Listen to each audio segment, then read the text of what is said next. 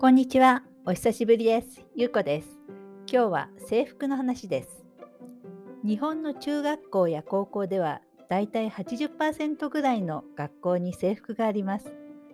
高校生に自分の学校の制服が好きですか？とアンケートをしたら約60%の高校生が好きだと答えたそうです。私も高校の時自分の学校の制服が好きでした。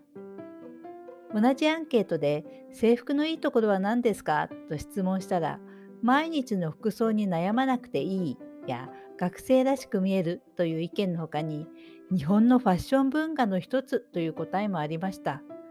子どもたちが高校を選ぶときに可愛い制服のある学校を選ぶという話もあります。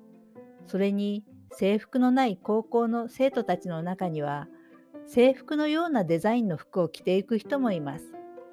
制服は可愛いファッションなんですね。知っていますか？実は制服はフォーマルな服なので結婚式やお葬式に着ていってもいいんですよ。とても便利な服だと言えます。